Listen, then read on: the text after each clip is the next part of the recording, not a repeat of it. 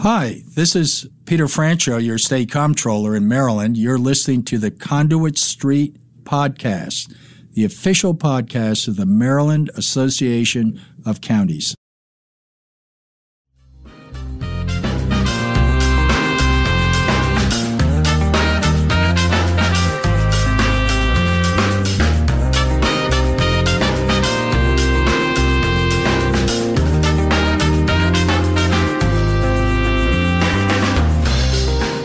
Hello, and welcome to the Conduit Street podcast.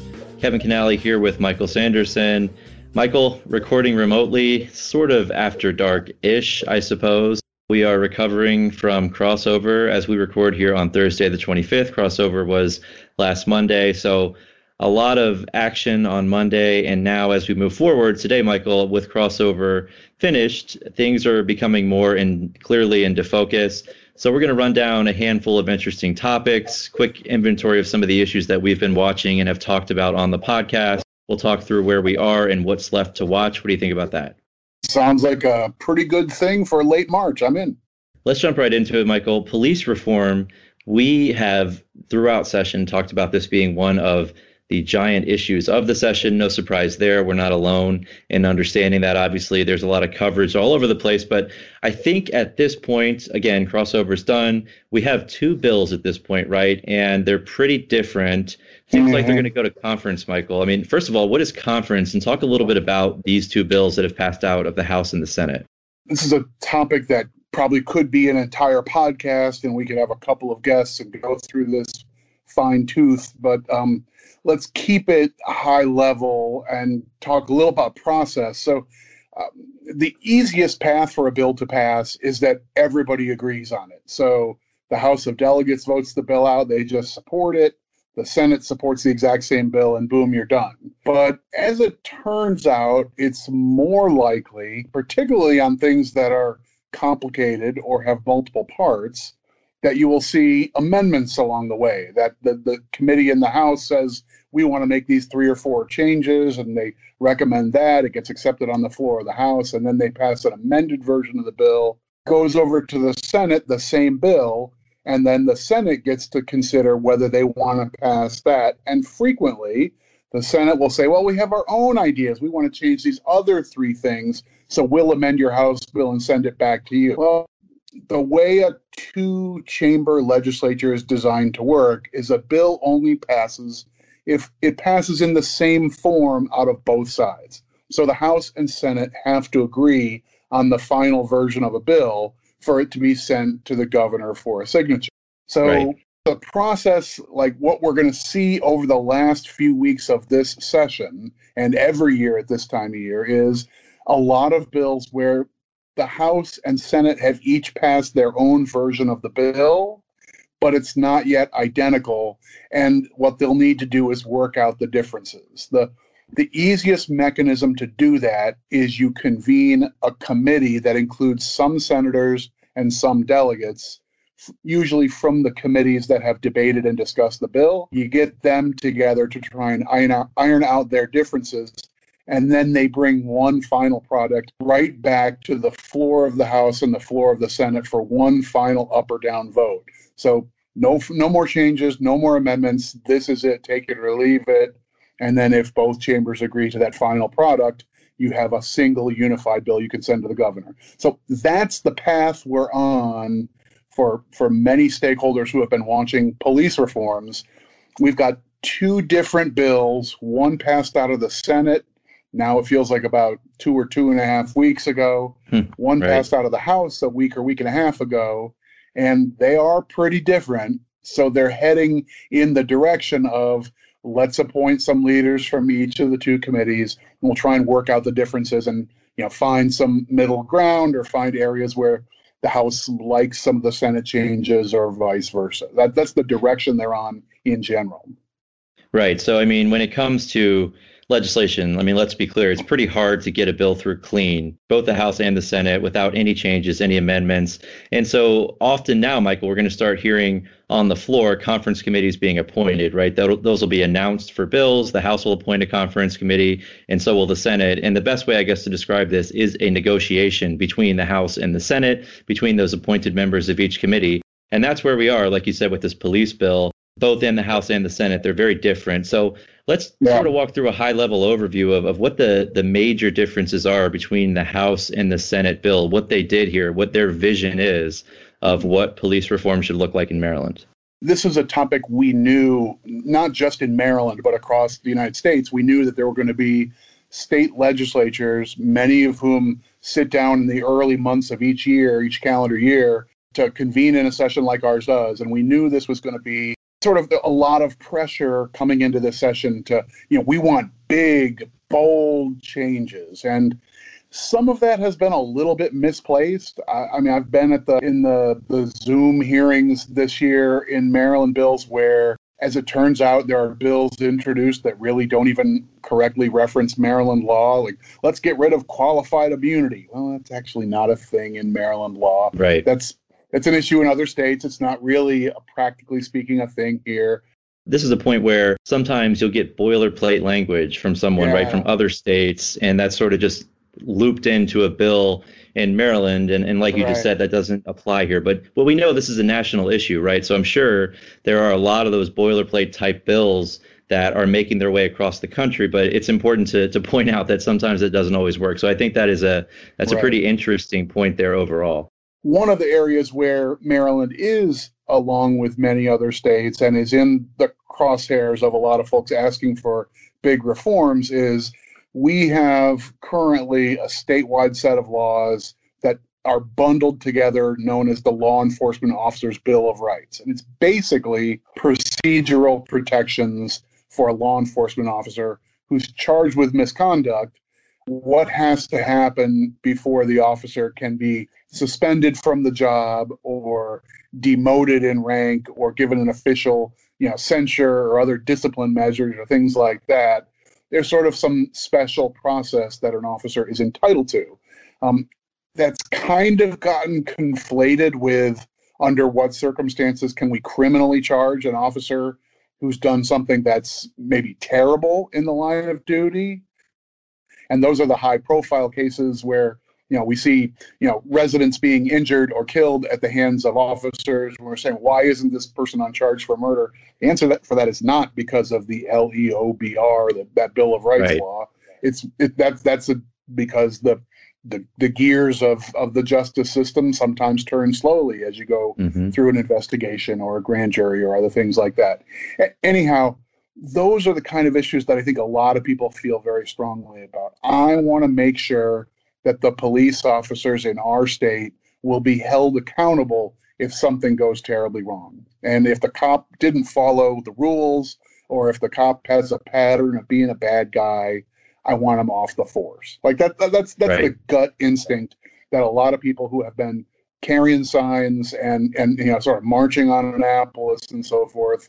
That's that's what they're really after. We know we're going to have police but we want them to be accountable to us and we can't have them to be a threat to our neighbors and friends. So that's yeah and i don't, yeah, I, don't I don't think anybody would, you know, would disagree right? Like that's pretty nobody would disagree with that sentiment but it turns out once you start digging in here and you start looking at nuts and bolts stuff there, it's it's way more complicated than just that right? So and that's where i think yeah. a lot of the differences lie here I, I think so. These, these issues all have two points of view and sometimes more than that about what's the right thing to do. I mean, the fact of the matter is, I remember we we had Everett Sesker, um, who who works now with the law uh, with the local government insurance trust and does some some police related training and like sensitivity training and so forth for law enforcement officers and leaders. And you know, he he kind of walked us through some of these issues that there's there, there's different points of view here that I, I think are all valid. Um, you want to have good training you want to have good standards and accountability for your officers. Uh, but once you say okay like one of the elements in in this bill particularly coming out of the house is here's going to be the new clear bright line standard for when you can use deadly force as an officer and only if this has happened only if you know this only if you've exhausted these other options and that sounds pretty good on paper but then you hear actual officers and the you know the leaders of their organizations talking about these decisions are frequently made in split seconds. And, you know, do you want to leave officers terrified to do their job for fear of reprisal or lawsuits or personal, you know, financial responsibility or I'll have my records opened up and I'll never be able to work in law enforcement again because in one split second I pulled the gun when I hadn't clicked every single box on this on this checklist. Um, mm-hmm. I, I don't know the perfect way to thread that needle, but things like use of force standards, things like the discipline and charging process for officers who are in these situations. This is the kind of stuff we mean by police reforms. And I think almost everybody, myself included, expects that they'll go through a process like a conference committee. They'll haggle through and find some middle ground on a lot of these issues and then bring it back to the floor of the House and the Senate. Probably will be a tricky vote on the floor of the Senate in particular. That what what'll probably come out will be a bigger ask for some members who weren't even thrilled about the bill that already passed the Senate floor one time. So I mean, a lot of people will be looking at it. There's some there's some local government issues in there. They're not really exciting to discuss. So we're we're modestly involved, but social justice organizations, those who represent the law enforcement officers and so forth, um, there's a lot of stakeholders who are who are like hour to hour on this issue this session. Right, definitely. So I mean, this is certainly one of the highest profile issues this year. We knew that, and now both the House and the Senate have passed their versions, and we're going to have to wait until a conference committee is appointed on both sides, Michael. But I think you know you mentioned it. The House is certainly more aggressive in terms of what they'd like to see be done, and you know we'll have to see what they can work out and essentially negotiate in conference committee. But I think it's pretty safe to say they'll pass something, correct? I mean, you think there will be a bill by sine die that that pops out and everybody can sort of agree on at least that the, the bodies at large can agree on I think that's probably the direction we're headed. This is this is going to look a little bit, honestly, like a budget committee conference, uh, like the budget conference committee in an ordinary year, where you have fiscal leaders from the House and Senate who have each gone through a whole budget plan, and then when they're working out differences, frequently there's you know, some staff in the room that have this big organizing document. Here's the 62 different areas where you disagreed, and here's what the House action was, here's what the Senate action was. What do y'all want to do on this topic? This could set up that way, and this could be a lengthy document that that feels like a like a budget process, uh, even though it's not about dollars and it's not about you know funding projects and so forth. It'll be about the the various tenets of a use of force law or who sits on a charging committee for for cops and, and things like that. So um, so I think that's that's the framework we've got ahead for for those of us who have been along for this ride. There's there's a little more to to go. Um, but I mean, since since since I mentioned the budget framework, um, let me try and make an awkward segue into that because that's one of the big things that you're invested in, mm-hmm. watching the whole fiscal package come together. Most of those pieces are falling into place too. Is that kind of where we are now at this point? Yeah, I mean, typically you're right. I mean, we'd be talking a lot about conference committees and the budget, and typically that's more of a drawn out process. And Michael, remember back in July, just back in July, we thought, hmm. you know, we were looking at a really, really bad and devastating situation when it comes to the state budget. You had massive cuts proposed, and I mean, a year ago, we're looking at four, six billion dollars in the hole, right? So. Right Things have certainly changed though, and, and I have to say this is probably one of the easier budgets, Michael, in terms of, you know, me being around in Annapolis. I mean, things are just smooth sailing and it's remarkable to think that just back in July we were looking at massive cuts and here we are today and, and it's relatively smooth sailing, at least for this year's right. budget. I guess that's a function. I mean, you've been you've been on the front lines here, but I guess that's a function that we're in a one of a kind economic environment, right? I mean, this is this is a health crisis first and foremost, and that's our primary concern is keeping people safe and healthy and trying now trying to get people vaccinated, but it does have these really profound economic effects. And when we saw the wave of Marylanders and Americans suddenly out of work, you know making their first claim for unemployment insurance and so forth it was i mean i remember seeing you know these these graphs that have these huge spikes and no one's seen a number like that before Um, so back in you know in March, April, May of 2020, all the indicators were all the economists would say if you have that kind of unemployment, good heavens, your your government revenues are going to fall apart. You better batten down the hatches and and be ready to cut anything that is not absolutely essential in your operating budget. And Maryland was poised to do that, thinking, you know, maybe this is going to send us into a terrible, terrible recession, right?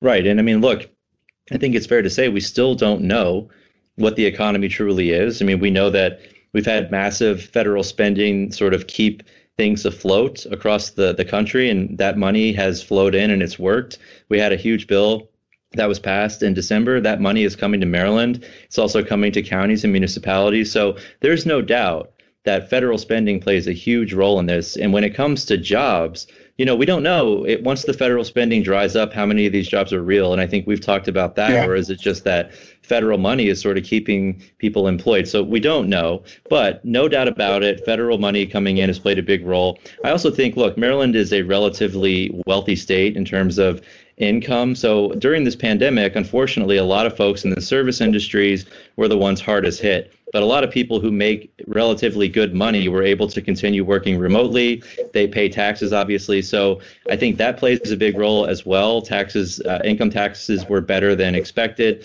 So a lot of things uh, that have that have really led to this. But the budget itself, I mean, you're looking at the state is about to come into a lot of money. And Michael, you know, I think one of the, the big things, and we'll talk a few a few minutes about what actually matters for counties here, but one of the big questions is once this federal money comes down and we expect it to hit the state's coffers pretty soon, who gets to decide how to spend the money? That's something that I'm looking forward to, to them hammering out. What, what are your thoughts on that in terms of will the governor get to decide because the General Assembly is outside of session, or will the General Assembly try to put some guardrails up there, do you think?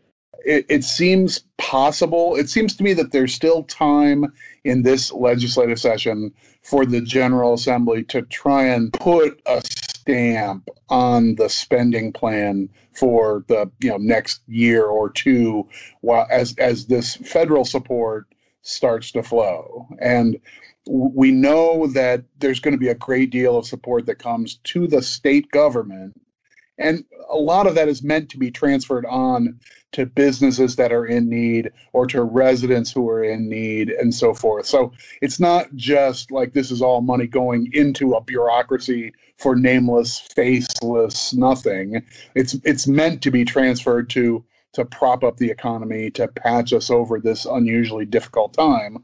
So I, think we'll probably see more of the same, what we've seen for the last number of months. Um, but the, for the General Assembly to show up and say, you know, here are eight things or 14 things that we think are, you know, all, all, you know, here's the green light to spend the money on these things, maybe within certain limits or within certain, you know, boundaries or whatnot. I, I don't know what that might look like specifically.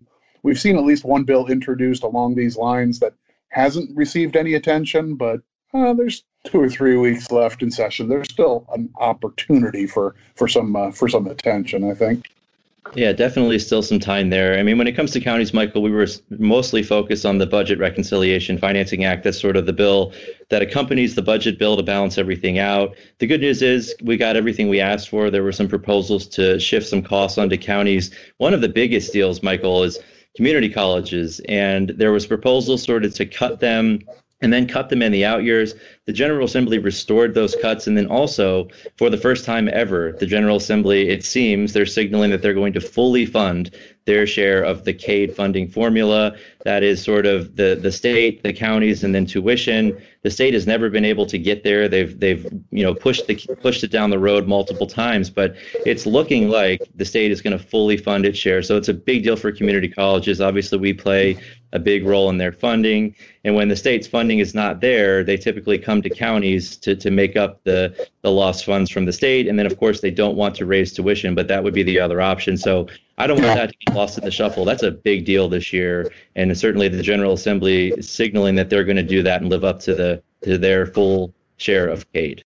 This is exactly the right time to show up for these institutions that that can deliver close to home. And when we know we have an awful lot of our our neighbors and, and people in our community who are underemployed or unemployed. I mean, a community college is the perfect place to go and pick up some new skills to find yourself better positioned when this economy sort of opens back up, right? So, you know, the right. the idea of the two-year schools that have some things that are pretty functional in nature that you can take nursing classes and so forth or or you know work on an associate's degree um, and build your business acumen or uh, you know culinary skills. There's the whole laundry list of things that two-year schools are really good at and to make sure that those are robust offerings ready for people who right now may find themselves with less travel time they may be between jobs or under underemployed right now this is the perfect time for some people to get some retraining and education and you know sharpen the saw so to speak no doubt about it. So I think that the bottom line here, Michael, overall, pretty easy budget year. Lots of the focus is on federal funds. They're certainly not in crisis, as we may have thought just back in July, not in hack and slash mode. So good news there. So, Michael, the federal money, of course, is because of the pandemic. We are still dealing with the pandemic. Hopefully, there is light at the end of the tunnel as more folks get vaccinated. But what bills are still alive, Michael, dealing with COVID? We, we know that's also one of the biggest issues this session. What are we seeing here uh, when it comes to the Senate? It did feel like a whole wave of legislation yeah, being introduced in the first week of the session that you know, that dealt with well what about the covid effect on this or that it just felt like there were dozens of of, of different bills and uh, I think they're all over the General Assembly. It's not like these are all budget issues or they're all employment issues. They're scattered. Uh, one of the things that I've been following is will the legislature sort of build something of a game plan for what the state's response is going to look out look for the you know look like for the the months ahead. You know we've had you know let's face it we've had frustrations over a, a variety of things but lately the the vaccination rollout has left some of our county leaders frustrated about the, how the allocations have been inconsistent. We've been concerned that the Fed, federal government has left us in the lurch, not knowing what our share is going to be week to week. Um, the the where the sites are and how residents can go about registering and pre-registering and and then what happens if you've registered in three places and other things like that. We've had so many like nuts and bolts problems um, the mm-hmm. the Senate has moved a bill that sort of creates, I, I, guess, I guess a game plan is the right word for what the state's approach to to testing and tracing will continue to look like. I guess you got different opinion differences of opinion about how important testing is going to be going forward, but I, I think there's still a role for that. Uh, but also vaccinations. We're we're still we're in the we're in the throes of an all-out effort to get everybody who wants to be vaccinated their opportunity to do so. And our our public health leaders are talking in really hopeful terms that it's going to be a matter of weeks not months before you know the, the big big numbers of marylanders have been able to get their their immunization shot so let's hope that's what happens but but it's a it's a logistical challenge it's a communications challenge and we may need to do further. If we end up with variants and strains that challenge um, our our resistance capacities maybe this is an ongoing thing. So the senate has has put out a bill that's some of the nuts and bolts going forward but having you know put again put their stamp on it so I think that's one of the things that is uh, alive, and and our public health professionals are engaged on that. Um, there's things at multiple levels, right? You you've been watching some of this other stuff too, right?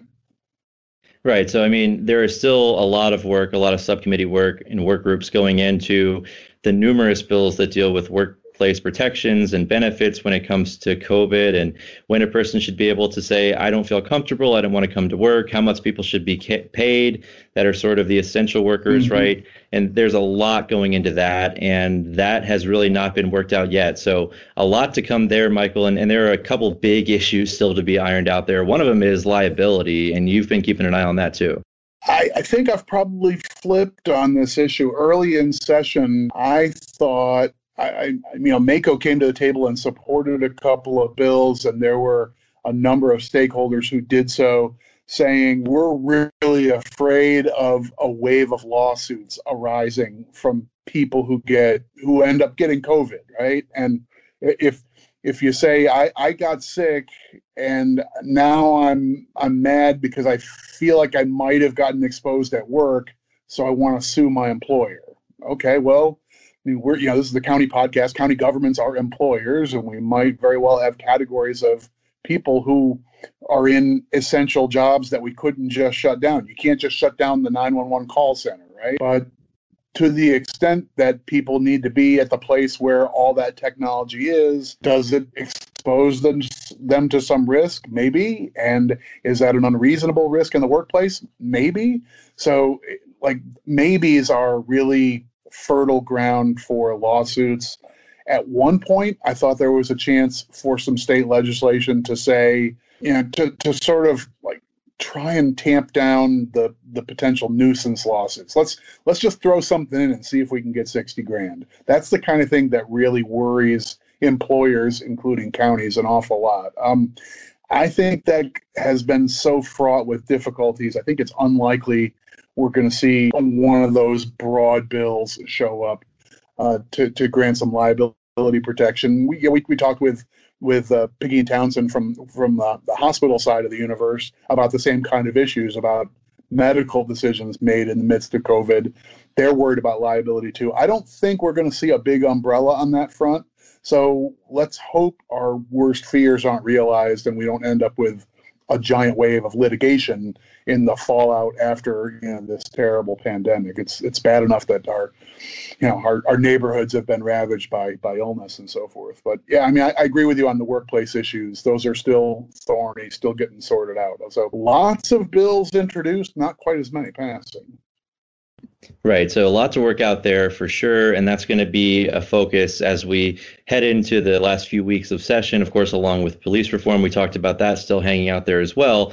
Let's talk about some of the other interesting issues kicking around, Michael. We've talked on here before about sports wagering. And look, we know that the voters in Maryland approved the idea, the general concept. It was going to be up to the General Assembly to decide how to do this. And it looks like, Michael, a bill is coming together on how to implement sports wagering in Maryland. And of course, one of the biggest issues is you know the license holders right if do the casinos get to do this can there be off track betting we have you know the fanduels and draftkings of the world the mobile apps and they can geo fence but it looks like this is starting to come together michael in the house and the senate it it does seem that way. So I mean, this is this is something that probably it's a revenue source, but not a gigantic one, right? It's it's not like you know if, if we make it legal in Maryland to bet on the Orioles, then suddenly we can pay for the Kirwan plan, right? This isn't that kind of thing, but it is it is one of these things that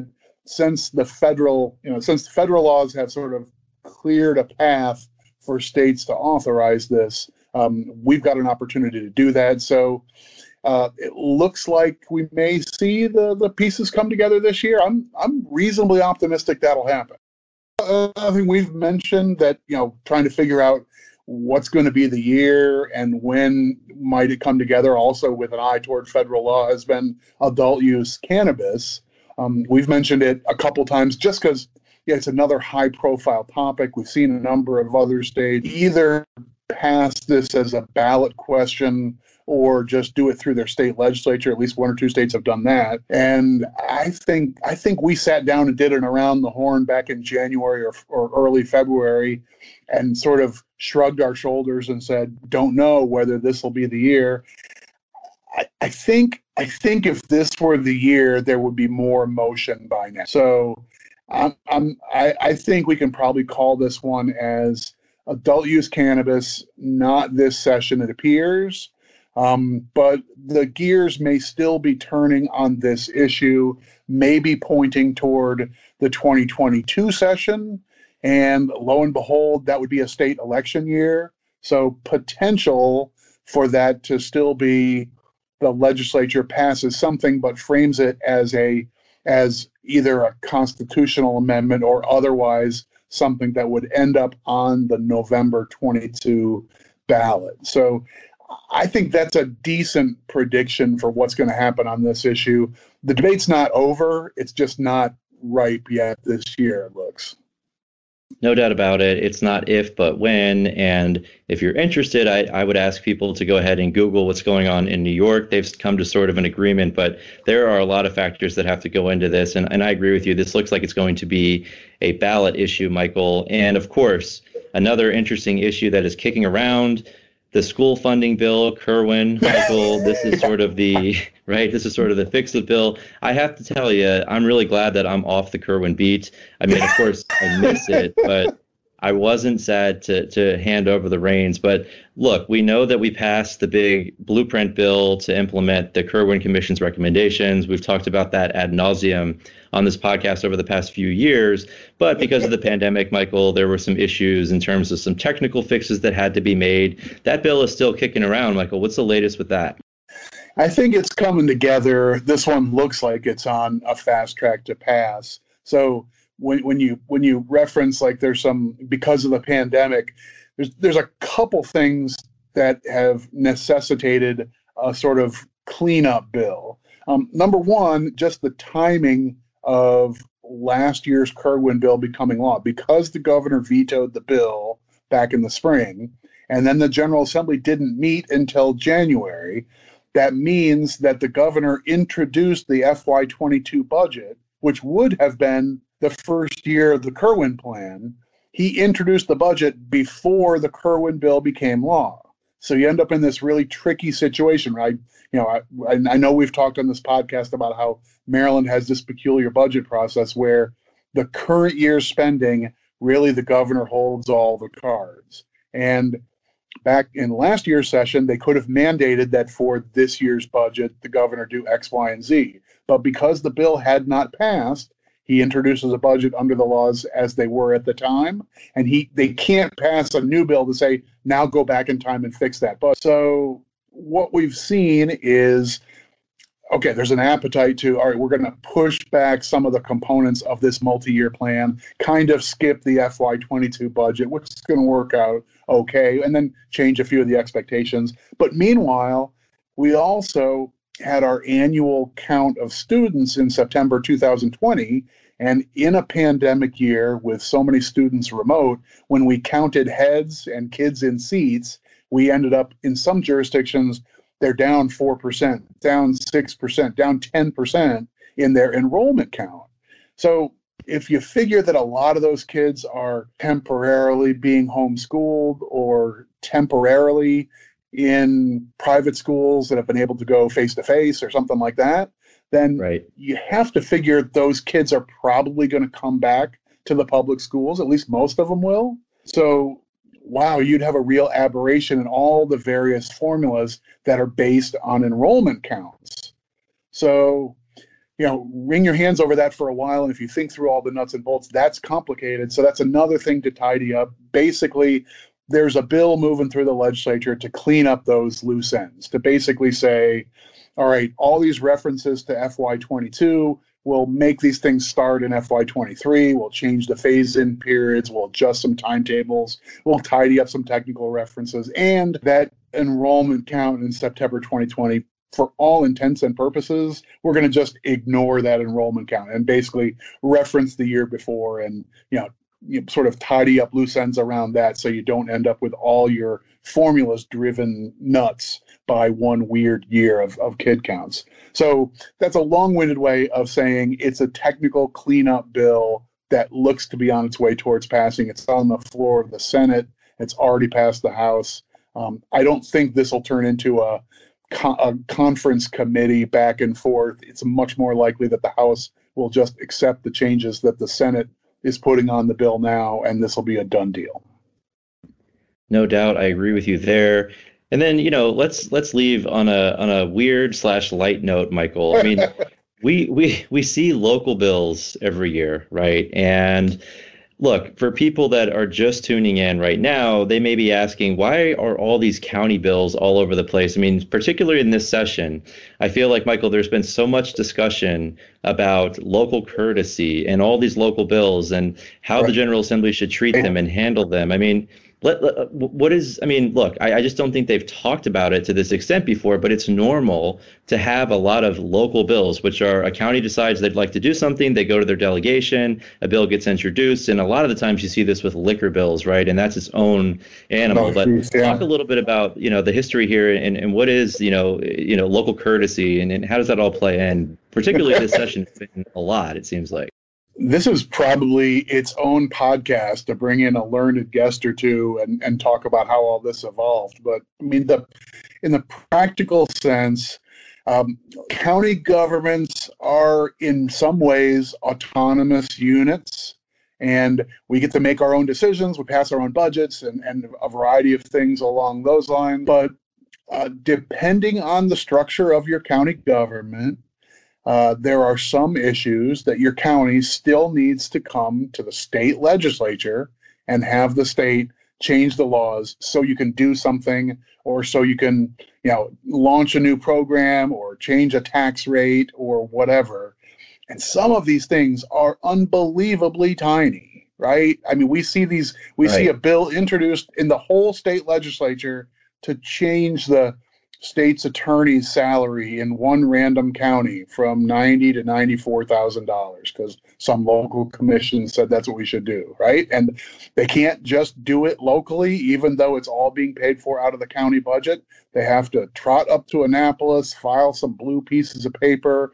have it introduced as a bill, and and debated and considered by the entire General Assembly. So that's where this starts. Is we have some counties who don't even enjoy this concept of home rule, and they need the General Assembly to authorize tons of stuff. But even our biggest, most sophisticated, um, the charter counties, even the charter counties sometimes still need authority from the state to do something new or something that hasn't been explicitly authorized. So in every year when there are whatever 2500 3000 3500 bills there are hundreds and hundreds of local bills.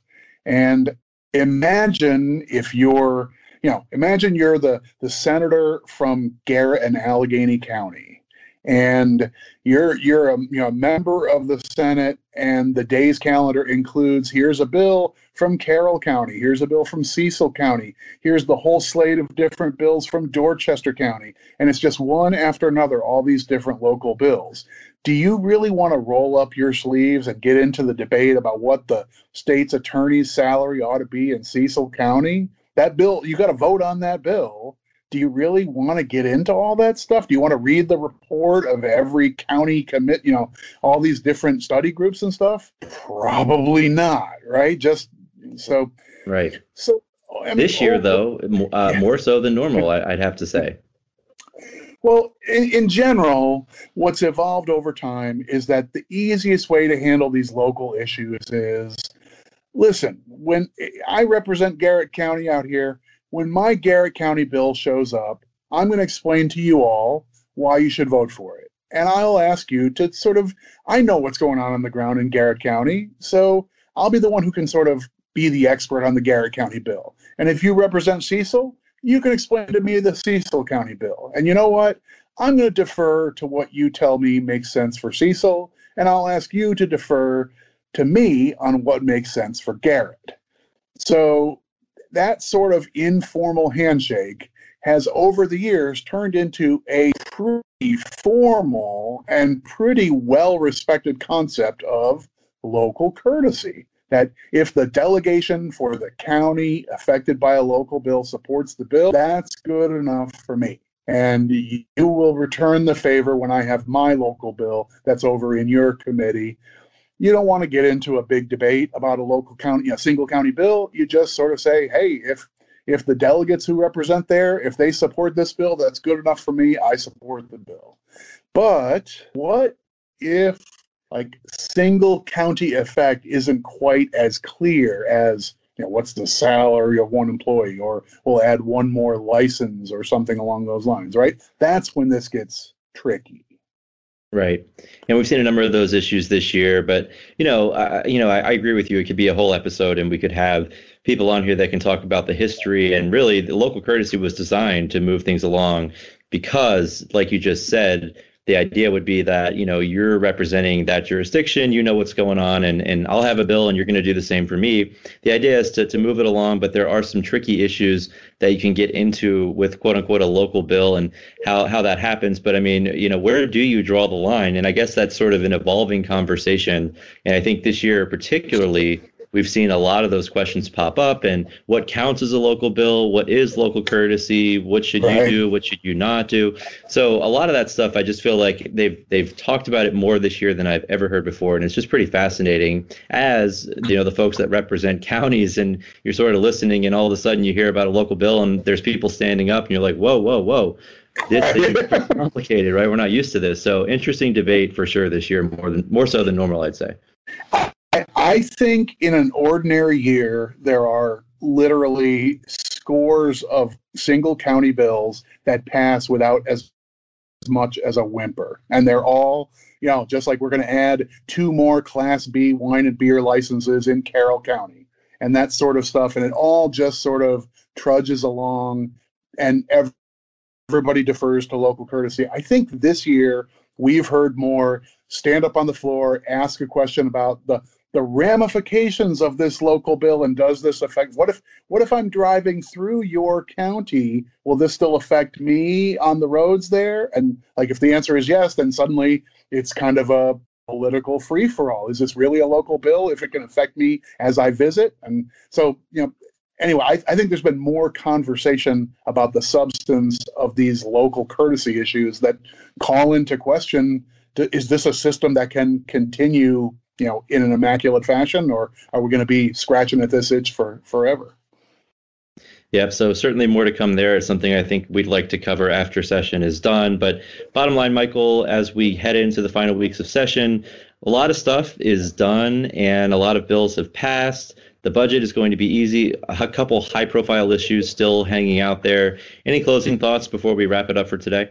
No, I think just uh, you know we we had our legislative committee for MACo. Um, we did another virtual meeting. Sadly, we're we're not yet in a state to be able to meet face to face and do that in a spaced and safe way. But but still got everybody plugged in to give them an update a, a little bit along the lines of what we're doing here. I'm just I'm happy that we got so much participation and and guidance from our elected officials through this session. Um, this is a weird year in a lot of ways, and you know, we've we've talked about this in in a, in a variety of ways on the podcast. But I, I will say, um, doing things remotely has actually been a boon for participation in a lot of ways. And this year, we probably had an extra. I don't know what would you say, maybe like an extra 10 or 15 elected officials from our counties who have been able to like I can get on a Zoom meeting. Like I can't take a whole mm-hmm. Wednesday off and drive 2 hours each way to get to Annapolis to do uh, you know a couple hours worth of meetings, but just to just be on the Zoom thing and be part of the conversation, oh, I can do that. And we've been the better for it, I think, having having a little broader participation and you know when we have guests more questions coming from other members. I think that's been a plus. Um, in a tough year, you look for uh, you look for silver linings. So I find one there. Participation, good thing. Definitely, and I think the General Assembly would say the same about folks who are able to testify remotely. It's so easy to not have to take a full day off and come down to Annapolis and maybe wait out a few hours outside of a committee. You can just zoom in, and when your name is called, you get to testify. So I think across the board, it'll be interesting to see how that is handled moving forward. But you mentioned county elected officials and the input that they provide being so important. I also want to say the county professional staff has been essential for all of us, right? We rely on them. They're the experts back at home, whether it be in budget or environment permitting, whatever the case may be, they have been essential this year, particularly. So oh, sure. shout out to them as well, right? Big, big no deal. Doubt. The elected officials and the and the professional staff. Oh man, I, I I I don't know what I would have done with without, especially you know, this year. Our health officers have been up to their eyeballs in. I mean, they're trying to deal with the pandemic, but then also I keep shipping out all these different bills talking about well, what about this and what about that, and they've been they've been enormously helpful in, in guiding us along in, in multiple ways. So anyway, um, yeah, it's a great team we get to be part of. Absolutely, and that's a good way to to end this episode of the podcast. As always, if you enjoy the podcast, please go ahead and subscribe. That way, all of these episodes will be sent directly to the device of your choice. You can also follow along on social media. Facebook, Twitter, and then, of course, the Conduit Street blog. Michael will be back with more updates as the General Assembly rounds out its session. But for Michael Sanderson, this is Kevin Kinnally signing off, and we will talk to you soon.